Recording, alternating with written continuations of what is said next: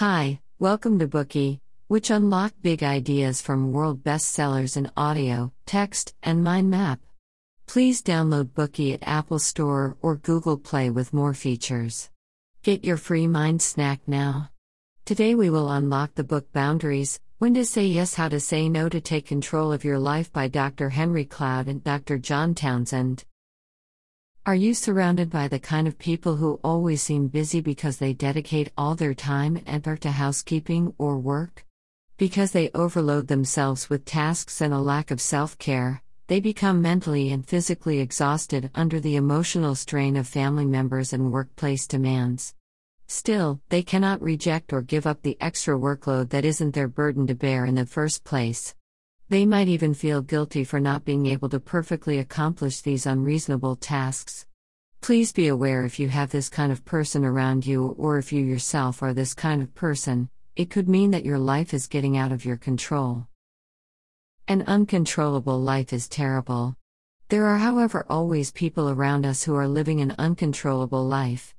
They are constantly feeling exhausted and manipulated both mentally and physically by others and find it difficult to say no. These are signs of uncontrollability. The reason some people cannot control their lives is because they do not have boundaries. Boundaries affect every aspect of our daily life. For example, physical boundaries decide who can touch our body and under what conditions. Mental boundaries lead you to have free thoughts and opinions, and emotional boundaries allow you to clear your emotions to avoid manipulation. In summary, clear boundaries is a necessity for a balanced and healthy life. This book introduces you to what boundaries are and how to build up mature and healthy boundaries. Through this book, you can take control of your life and you will know when to say yes and more importantly when to say no. Dr. Henry Cloud and Dr. John Townsend both graduated from Rosemead Graduate School of Psychology with a PhD in clinical psychology. New Life Live, a psychological counseling program they co host, airs all over the U.S. They have also put on seminars as well as several research and church activities. They are two of the most popular writers and psychological consultants in the U.S., and their bestsellers include Boundaries when to say yes, how to say no to take control of your life and boundaries with kids. In the following Bookey, we will break down the essence of this book into three parts. The first part, Understanding Boundaries. The second part, Common Boundary Problems and How to Deal with Them. The third part, How to Develop Healthy Boundaries. Let's get started by going over what boundaries actually are.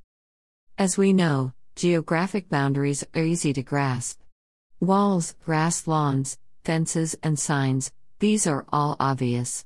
The boundaries in our lives are just as real, but they are much less conspicuous. What are some boundaries we may encounter in life? They are things that help you define what your responsibilities are. For instance, if you are an accountant, your job is to do accounting, so dealing with and hiring new employees is not within your duty. This is a boundary in the workplace. Now let's take a closer look at what is within our boundaries that we are responsible for.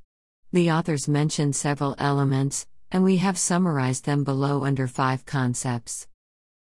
The first is feelings and values. Feelings influence our behaviors and motivations. They are also the indicator of whether a relationship is harmonious or not. If you feel angry all the time in a relationship, something is going wrong. But the point is that we have a responsibility for our own feelings. Figuring out and solving the problems that are hidden behind our emotions is up to us. On the other hand, values decide what is important to us. For example, let's say you prefer family happiness over career accomplishments. This is your value. Setting up boundaries for your values means taking responsibility for what you value, what you find to be most important. Now that we've learned the first aspect, let's take a look at the second factor that is within our boundaries, namely attitudes and beliefs.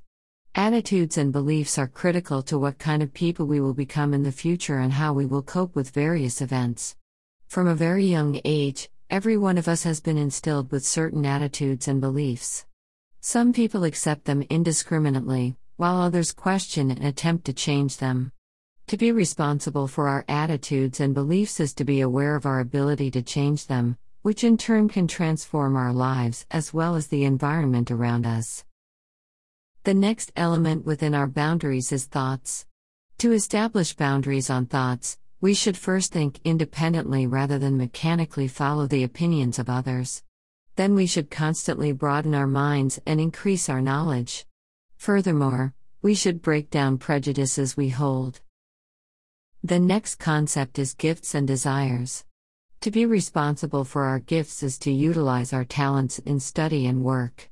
On the other hand, desires are universal, but few people can satisfy their desires. This conflict comes from the fact that we are unclear about what we want and what we need, as desires stimulated by external factors always blind our ego and true motivations.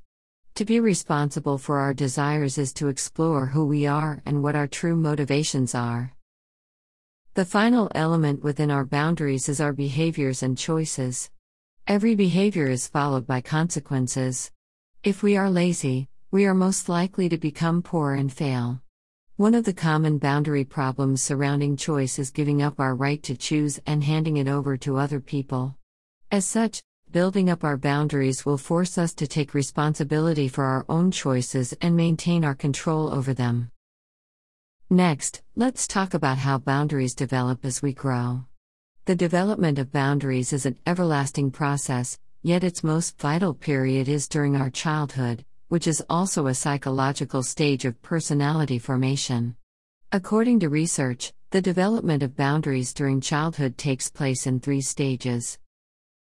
The first stage is the bonding stage. This is the best time for us to form the foundation for our boundaries. Infants feel safe and loved if they live in a loving environment with constant engagement with their mother within the first few months after birth. Infants who are deeply loved gain a strong sense of security and belonging even when they are occasionally apart from their mothers. The second stage is the stage of separation and individuation, also called the hatching stage. As infants gain a sense of security from intimate relationships, their need for autonomy rises. They must separate themselves from their mother and start to understand that my mama and I are not the same. Infants under 5 months rely heavily on their mothers and even perceive their mothers as part of themselves. As they grow older, however, their interests toward the external environment gradually emerge. Rather than rushing to the arms of their mother, they prefer playing with toys or exploring the world. In this practice of exploring, Infants understand the fact that my mom and I are not the same. The third stage is rapprochement.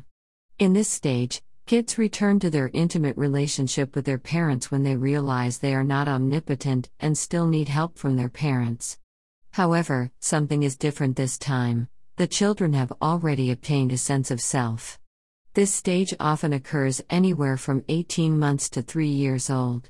This is a difficult stage for both the parents and kids, as the kids in this stage are antagonistic, oppositional, temperamental, and emotionally unstable.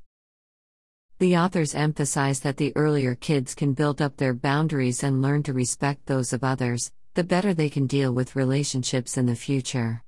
Infancy and adolescence are two critical periods when it comes to establishing boundaries. If the foundation of boundaries is not well established during infancy, Parents must work harder during adolescence, and such interference by parents can still help greatly. If kids experience serious boundary problems during both periods, they will suffer more in their adulthood than those with healthy boundaries. The authors have also summarized various common boundaries myths, and we are going to focus on two of them. The first myth is that someone will be hurt if we set boundaries. To avoid this misunderstanding, we have to realize that everyone should be responsible for their own lives and needs. Other responsible adults will seek help from others if they feel rejected. Thus, we do not need to feel guilty about setting boundaries. The second myth is that you will be hurt if other people build up boundaries for themselves.